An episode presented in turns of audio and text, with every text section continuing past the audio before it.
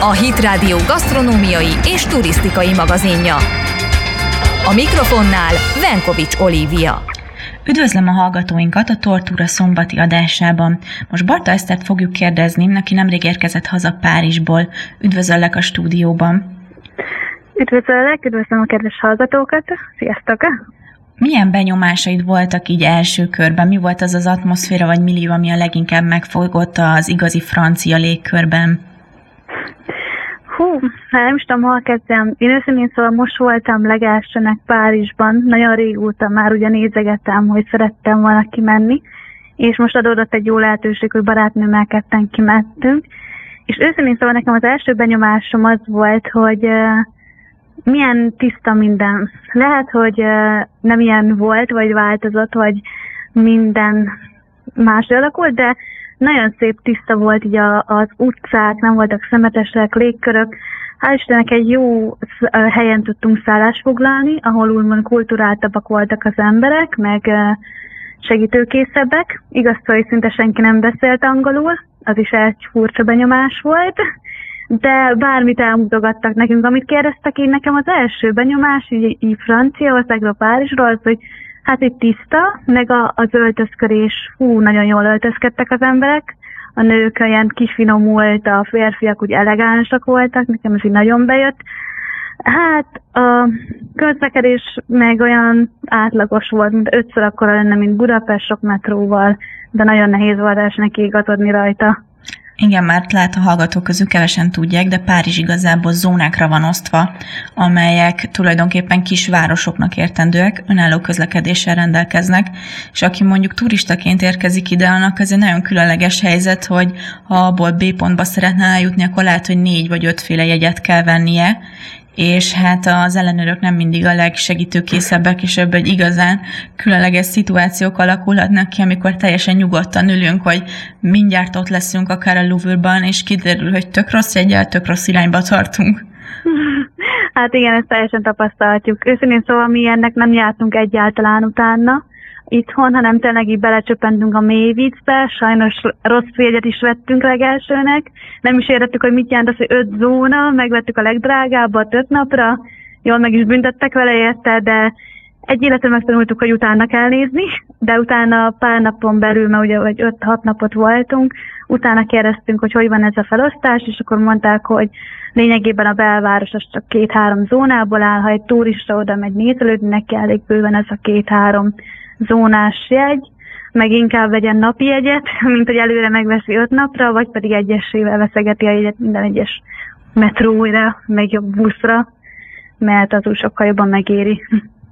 És mik a tapasztalataid például a zónák közti különbségről? Mert amikor én voltam kint, én másfél évvel ezelőtt voltam, pont a migráns korszaknak a kellős közepén, akkor oh. nagyon erősen beleütköztünk abba, hogy a belváros az valóban gyönyörű, és tényleg egy mesés, mesés milliója van, hogy járkálsz a szebbnél szebb épületek között. Viszont a kívülről érkezel a külső negyedekből, nálunk egy nagyon-nagyon érdekes kontrasztot hozott ki, hogy igazi munkát negyedet láthattunk, nagyon koszosak voltak tulajdonképpen minden körülöttünk, és befelé jövet egyre szebb volt, igazi turista paradicsom, teli látványossággal, viszont a külsőbb negyedek, és azok is Párizshoz tartoznak, te egy teljes ellentéte, és már-már egy ilyen gettós feelinget kölcsönöztek az utazásainknak.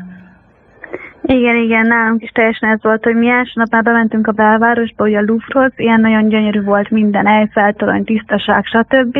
Aztán utána csak úgy voltunk valahogy körülnézünk más helyeken is, és akkor így kimentünk, hát legkülje, legkülsőbb részének a harmadik zónáig mentünk, az annyira még nem annyira kintebb van, viszont már az is egy olyan része volt, hogy több volt ugye a kertes ház, meg a gyárak, meg az ilyen emeletes házak, meg hát már meglátszott, hogy őszinte legyek a társadalmi rétegek közt, és a különbség, hogy ide azért már nem kifejezetten azok a modernebb, úgymond elegánsabb emberek jönnek kifele, akik úgymond láttunk a belvárosba, akik ilyen nagy pucparádéval járkálnak, hanem az egyszerűbb emberek. De őszintén szólva így aránylag a harmadik zónáig mi még úgy láttuk, hogy úgymond biztonságosabb, szóval így este járkáltunk, mi nem féltünk egyáltalán, a buszok nagyon jól közlekedtek, mindenhova elvittek, Hát bementünk például, mi volt, hogy eltévedtünk, bementünk egy kisboltba, ott is segítőkészek voltak. Igaz, hogy így már kijebb, már szinte úgy kellett keresgélni a helyeket, hogy csak legyen valami nyitva, de olyan szinten már semmi nem volt ott kint, hogy max. Egy-két kisbolt, amilyen éjjel-nappali, azt találtuk. De inkább azt látszik, hogy úgymond, ahogy jövünk ki szerintem a zónákból, úgymond egyre egyszerűsödik a párizsi légkör, hogy inkább már úgymond ezek a végtelen egyszerű kis, kisvárosi emberek laknak. Igen, érdekes amúgy a párhuzam, amit mondtál, hogy én is több európai városba volt lehetőségem eljutni, és sehol sincs ennyi bolt, és szupermarket, és uh, mindenfajta kiskereskedés nyitva, mint Budapesten, sőt, igen, a legtöbb városba, akár Olaszországban egy vagy két ilyen bolt van, és inkább kávézók, igen, vagy éttermek vannak nyitva, de azok is egy viszonylag egy családbarát nyitva tartással rendelkeznek, nyolc-tíznél tovább semmi nincsen nyitva, de van, ami meg már hatkor bezár, és teljesen normális, és mindenkinek ez a természetes. Magyarországon pedig igazából lépten nyomon egy, egy hipermarketbe ütközünk, ami igen, igazán... meg ami legalább éjjel-nappal nyitva van, hát nem külföldön ez innen. Igen, nagyon, nagyon különböző. És uh, hol, melyik látványosság tetszett nektek a legjobban? Mi volt az, ami tényleg egy olyan maradandó emlék, amit be tudsz építeni későbbiekben is? Mm. Nekem amúgy az Eiffel-torony volt, arra mindig kiskorom óta kíváncsi voltam, de az így tetszett is. Őszintén szóval majdnem minden nap lementünk így este, meg nappal, így megnéztük, meg megnéztük mindenféle térről, a Trocadéro térről, a Louvre-tól, mindenhonnan, ahol csak tudtuk, megnéztük, és inkább nekem tényleg az volt az, ami olyan benyomás, hogy, hogy ez tényleg olyan szép, főleg este kivilágítva, akkor volt egy ilyen fényjáték is az Eiffel-tornyon, ugye, hogy csillogott, így tényleg gyönyörű volt. Hát nekem ez, ami így nagyon beütött. Meg elmentünk itt a Párizs legmagasabb pontjára, az is nagyon szép volt, csak hatalmas köd volt, így nem sokat láttunk. Louvre is amúgy tetszett nagyon, de meg ö, sokan voltunk, még csak most éppen nem ugrik be, melyik volt, ami még annyira megfogott, de az Eiffel-torny az. Ja, mert persze a kertek, fú, én attól irodáig voltam, hogy ez a hatalmas kert, mindenki kiült, beszélgetett, csak nézték a napsütést, akkor ugye mindenhol úgymond ilyen virágok voltak, nem tudom, hogy maradtak így meg ilyen időben, de nagyon szépen virágoztak, szép zöld volt a fű, nagyon szépen megcsináltak szökőkutak, azok azért nagyon ott voltak. Igen, érdekes, mert én is november végén voltam Párizsban, amikor én utaztam két évvel ezelőtt, és akkor is kis pólóban, és tulajdonképpen rövid nyári lenge öltözetben volt mindenki, és Eiffel-toronynál rengeteg piknikező, zenélő, igen, apró társaságok ültek, ami egy annyira különleges, és tényleg egy, egy igazi párizsi hangulatot kölcsönzött az utazásnak, már olyan jól leülni, és akár egy fél-egy órán keresztül hallgatni, hogy ők beszélgetnek, zenélnek, a, milyen borokat isznak, milyen szendvicseket készítenek. Nagyon érdekes hangulatuk van a belvárosi fiataloknak Párizsban. Igen, nekem is nagyon tetszett, hogy talán mi is így őszintén szóval, hogy beültünk egy ilyen kis, egyszerű kis pékségbe, leültünk, ittuk a, a kávét, a bégeltettük, és hogy annyira, annyira megvolt a hangulata, hogy igazából minden olyan kis rendezett, olyan teljesen iro, öm, kedvező a hangulata mindennek, olyan szép, idillikus volt így. Talán már eleve az egész feeling, meg az, hogy úgymond így adnak a módjára, hogy akkor megreggeliznek, akkor minden olyan gyönyörűen ki legyen téve, szépen. Nagyon feelinges az egész. És milyen volt a közbiztonság? Neked mi volt erről a benyomásod? Mert amikor én voltam, akkor azért egy feszesebb és veszélyesebb időszak volt, és elég sok rendőrrel, katonával találkoztunk, viszont ők próbálták azért a turistáknak meghagyni azt a természetes teret, hogy, hogy tudjanak nézelődni, fotózni, stb. Uh-huh. Nem tudom, hogy ez most mennyire lazult. Most például egyáltalán nem volt ilyen szó, most sokkal lazább volt. Én őszintén szóval sok mindent hallottam Párizsról, hogy úgymond nagyon vigyázzunk magunkra, el ne vigyenek meg semmi. Persze az embernek észre kellett járkálnia, hogy mit kerüljen el, hol menjen, stb. Nem lehetett ész nélkül, de őszintén szóval nem voltak sehol se katonák, meg sehol nem voltak így őrök, hanem így lazább volt minden. Igaz, hogy most lettek ugye a tüntetések, miután mi eljöttünk, lehet azóta más változottak itt a dolgok, de amikor mi voltunk ott, akkor lazább volt, szóval így őszintén szóval az emberekkel se voltak gondok, nem voltak uh, hajtűjék, hanem minden rendben volt. Így. A rendőrök se voltak olyan az utcán, de így teljesen biztonságban éreztek magunkat, így tényleg, hogyha valahol eltévedtünk, megkérdeztünk valakit, segített, megnéztük a neten, de nem volt ez a félelemérzet, hogy jaj, te jó ég, mi lesz itt, hanem nem, mi teljesen nyugodtak voltunk, minden rendben volt. És most jön az egyik kedvenc témám, hogy ízlettek a francia ételek? Jaj, hát nagyon sokfélét megkóstoltam őszintén, szóval. Hát kimaradt a osztriga, amire kíváncsi lettem volna, meg ez a csiga, béka, én megkóstoltam volna, de ezek sajnos kimaradtak. De nekem ízlettek. A, amiket mi kóstoltunk, azok általában hagyományosabbak voltak, amiket nehéz elrontani. De a, a sütik nagyon finom volt, a croissant, a bagel, azok nagyon finomak voltak. A kávé az sokkal gyengébb volt, mint nálunk, én azt vettem észre. De nekem nagyon ízlettek, hogy így ilyen, ilyen nem is volt ez a túlzottan édes sem, hanem ez a pont, pont jó. A biztonságról eszembe jutott, amikor Nápolyba kellett elutaznom, akkor figyelmeztettek, hogy Nápolyban rengeteg a zsebes. És egyik nap, majdnem nyolc órán keresztül úgy mentem a belváros legzsúvoltabb részén, hogy a teljes hátizsákom nyitva volt, és legfelül kilógott a pénztárcám, a személyimmel, a bankkártyámmal, az útlevelemmel, tehát mint a tárcán kínáltam volna, hogy gyere, vedd már el esetleg, ha már éppen erre jársz, és nem nyúltak hozzá. Még a repülőn ültünk, és jöttek a magyar, magyar turisták, akikkel már odafelé is találkoztunk, és mesélték, hogy hát tényleg ellopták mindenüket körülbelül, és Nápolyban nincsen magyar kirendeltség, ezért az is kérdés is volt, hogy haza tudnak-e egyáltalán utazni. Úgyhogy ah, szerintem igen. Ez is igazából személyfüggő, meg helyzet, helyzet válogatja, hogy kinek milyen benyomással érkezik haza egy ilyen úgymond veszélyesebb városból, de Párizsban nekünk sem voltak ilyen élményeink. Viszont igen, igen. Nekünk nem voltak ilyen segítőkészek a franciák, mert akárhányszor segítséget kértünk, direkt átellenben átirányítottak a legeltellenesebb irányba.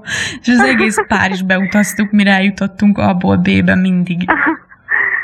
Nekem hát nem sok embert kérdeztük meg őszintén szóval, de akiket megkérdeztünk, az általában hát olyan volt, hogy volt egy-kettő, aki nem tudott francia, vagy angolul, de, tudnak de elmutogatott nekünk. Szóval így, így mutatott neki a címet, és akkor így mutatta, hogy merre, de volt egy-kettő olyan, aki úgymond Franciaországban lakott, Párizsba, de ugye beköltözött Kínába, vagy mit tudom én, azok készséggel segítettek nekünk bárhova így. Így őszintén szóval el voltunk, de amit mondasz, ez a, ez a zsebes sztori, ezt nekünk is mondták, pont mi is a ká es zében kajáltunk, és akkor így ott vettünk valami kaját, és akkor kilógott a zsebemből a telefonom. Aztán jó fej volt egy olyan, egy ott dolgozó nő, szólt rám azonnal, hogy nem, nem, itt ezt nem szabad, itt nagyon tegyem el a telefon, mert itt azért most már ilyenkor nagyon jönnek a zsebtól vagyok, meg mindenhova azért ki volt téve, hogy metrón, buszon, sehol ne hagyjuk elő, mert azért a zsebtól vagyokkal tele van azért Párizs, azért azért ne legyünk naívak, mert azért hiába mosolyognak, viszik el úgy, ahogy tudják. Hát igen, és azért elég kellemetlenül érzi magát az ember, ha tehát nem tudja magát igazolni, nem is tud hirtelen mihez nyúlni. Amúgy értenek angolul uh, perfekt szinten, csak uh, nagyon sokan igazából nem annyira szeretnének megszólalni, és tényleg nekünk is inkább elmutogatták, de láttam, hogy mindent ért. Úgyhogy, igen, uh, valahogy így, így nekik így ez a ők franciául beszélnek, igen, így és akkor ők vagy megszólalsz franciául, vagy nem. Úgyhogy, igen, vagy sehogy. Igen, De, de érdekes amúgy, és mennyire tudtatok mélyebben belmenni kis utcákba esetleg, vagy esetleg helyi gyülekezetbe tudtatok-e menni? Igen, igen, őszintén szóval kis utcákba is sokat sétáltunk, mert mi tényleg olyanok voltunk, hogy felszálltunk egy buszra, leszálltunk valahol, akkor elsétáltunk arra, amarra tényleg rengeteget sétáltunk, besétáltunk egy kis Párizst, meg elmentünk ugye a helyi gyülekezetbe, pont ahol ugye szolgált a Rodni is. Az is egy nagy élmény volt, igaz, hogy nem tudtunk sokáig maradni a végéig, de, de jó volt azért belelátni abba, hogy, hogy ők milyen körülmények között vannak, meg azt, hogy hogy, hogy élik meg a hitüket, így a, nem sok emberrel tudtunk beszélgetni, mert ugye a legtöbb ugye francia volt, de így nekem nagyon jó volt az első benyomás, bementünk ugye Gillybe, és ott is olyan, olyan mosolygósan, segítőkészen segítettek, leültünk egy bácsi mellé, aki elkezdett hozzánk beszélni, igaz, hogy így semmit nem értettünk, de ő mondta, mondta, mondta, mi mosolyogtunk, neki is tetszett, hogy mosolyogunk, mondjuk jó, de így, na, így jó volt, mi tényleg bejártuk az egészet olyan szempontból, nagyon sokat sétáltunk, buszoztunk, metróztunk, vonaton ültünk, kimentünk Velszájléletbe, ott is bejártuk, így aztán így tényleg így beleláttunk a rejtelmeibe, én azt kell, hogy mondjam, hogy hát szép volt, hogy így, hát egyszer megéri mindig kimenni, megnézni. Igen, egy nagyon nagy élmény tud lenni az embernek, egy akár párnapos kitekintés is a hétköznapokból, főleg egy igen. ilyen, tényleg egy kicsit ilyen mesebeli környezetben. Nagyon köszönöm, Eszter, hogy elbeszámoltál az élményeidről. És én köszönöm a lehetőséget. Köszönöm szépen. Köszönöm. Szia, sziasztok. Szia. Köszöntöm a Hit Rádió hallgatóit a Tortúrában, most pedig Santander bemutatásával fogjuk folytatni. Ez az észak-spanyolországi városka első benyomásra egy iparváros képét mutatja. A leírásokból igazából nem derül ki, hogy mennyi érdekes programmal és érdekességgel fogad minket ez az aprónak tűnő város. Egy három és fél órás repülőúttal tudjuk igazából Budapesttől legkönnyebben elérni. Ez a repülőút igazából nagyon különleges, mivel a repülőút során is olyan tájakat és különböző országokat láthatunk, amely nagyon érdekes, főleg ha nappal és viszonylag jó időjárásban utazunk. Landolás után egyből megcsap minket az az igazi spanyol millió, hogy ez egy mennyire kis város, ez nagyon hamar kiderül, mert a bejutás körülbelül öt percbe kerül a városba a repülőtéri busszal. A legszebb, legszebb része a városnak az a plázs, ugye a parton helyezkedik el, itt különféle hotelek és kisebb apartmanok várják a látogatókat. Santandernek tulajdonképpen a legnagyobb különlegessége abban rejlik, hogy körülbelül hat-hét fajta parttípus van egyazon partszakaszon. Tulajdonképpen gyalogosan, azaz akár strandpapucsban is el tudunk jutni egy olyan öbölig, ahol tulajdonképpen csak mi és a velünk utazók vannak együtt, hiszen körülbelül húsz-harminc kis öböl helyezkedik el Santanderen belül is. Ezek gyalogos távolságon belül vannak, nem kell semmilyen buszra vagy tömegközlekedési eszközre felszállnunk. Ez családosoknak, illetve fiataloknak vagy nyaralni vágyóknak egy különleges öröm, hogy tulajdonképpen mindig más-más régióját fedezhetik fel a városnak. Akik még esetleg nem láttak óceánt, azoknak ez egy igazán monumentális élmény lesz, különlegesen, hogy itt nagyon erősen kijön az apály-dagály közötti különbség.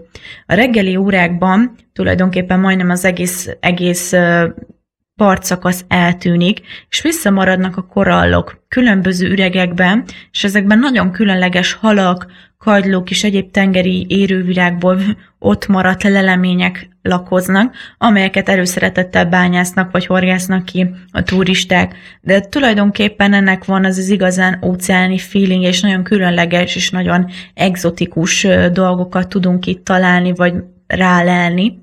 Emellett tulajdonképpen az egyik legkülönlegesebb élménye az az, hogy tulajdonképpen száz méteren belül találhatunk egy olyan partszakasztól, szörfözni van lehetőségünk több méteres hullámokkal, de egy kicsivel odébb, egy pár perces sétára pedig olyan tengerpartba ütközünk, ahol akár öt-hatszáz méteren keresztül térdig érő vízben tudunk sétálni és csodálni az ottani élő világot, lehet buvárkodni, úszni gyerekekkel, tényleg egy olyan olyan program adottságai vannak ennek a partszakasznak, hogy ne, nincs olyan ember, akit nem tudná megtalálni, hogy mi az, ami hozzá leginkább illő, vagy leginkább ellazítja. Város magának van egy nagyon érdekes ö, látképe. Az egyik fele az tényleg egy ipari város, hajógyárakkal, különböző gyárakkal van felszerelve, ez távolról is látszik, de a másik része pedig ez a halász, halász éttermekkel szőtt, kisboltokkal tarkított, igazi spanyol millió, az emberek nagyon kedvesek, nagyon jó a légkör, mindenki kicsit, kicsit dallamosan beszélnek, ez pedig egy olyan atmoszférát kölcsönöz, főleg a magyar fül részére, hogy nagyon könnyen el tudnak ott lazulni a magyar turisták, ezt ö, többen is mondták már, akik visszajöttek Kantábriából, hogy egy nagyon érdekes klímája is van a városnak, hiszen akár a partról is láthatjuk a több ezer méteres hegyeket, emiatt van egy alpesi ö, légköre és éghajlata is a városnak, több fenyő nőtt össze a pálmafákkal, nagyon különleges ezért az élővilága és a zöldövezeti része Santander városának. Az embereknek a mindennapi ritmusukba is bele van szőve az óceán, mindenkinek tulajdonképpen a napi programjába beletartozik, hogy legalább kimegy a partra beszélgetni, sétálni.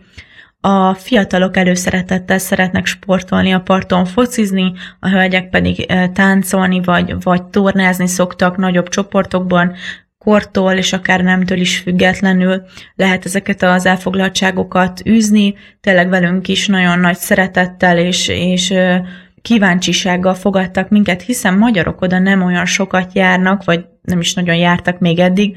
Ez egy viszonylag új úti cél a spanyol térképen a turisták számára. Nagyon eltér a hangulata a városnak a Dél-Olaszországban megszokottétól. Tulajdonképpen itt visszaköszön az éghajlati különbség, illetve az óceánnak a különbözősége és a tengerétől, illetve talán az egyik legkülönlegesebb pontja az éjszakáknak Spanyolországban a tömény rózsaszín felhőség. Ez egy annyira különleges látképet kölcsönöz, ahogy nézzük a hullámokat, esetleg sétálunk a parton, vagy a családunkkal töltünk el időt, hogy közben pedig az egész ég egy, egy lágy pink színt ad a, a fáknak, a tengervizének, nagyon különleges, impozáns külsőt kölcsönöz ez a városnak is. Köszönünk, hogy velünk tartottatok az elmúlt egy órában, a jövő héten pedig Márkus Attila fog benneteket várni, különféle gasztroérdekességekkel. Én velem pedig két hét múlva fogtok találkozni, ahol az olaszországi és a törökországi rivériát fogjuk egy kicsit közelebbről megvizsgálni. Szép hetet kívánok nektek! A mikrofonnál Venkovics Oliviát hallhattátok. Ez volt a Tor és Túra, a Hit Rádió gasztronómiai és turisztikai magazinja. Jövő héten ismét találkozunk.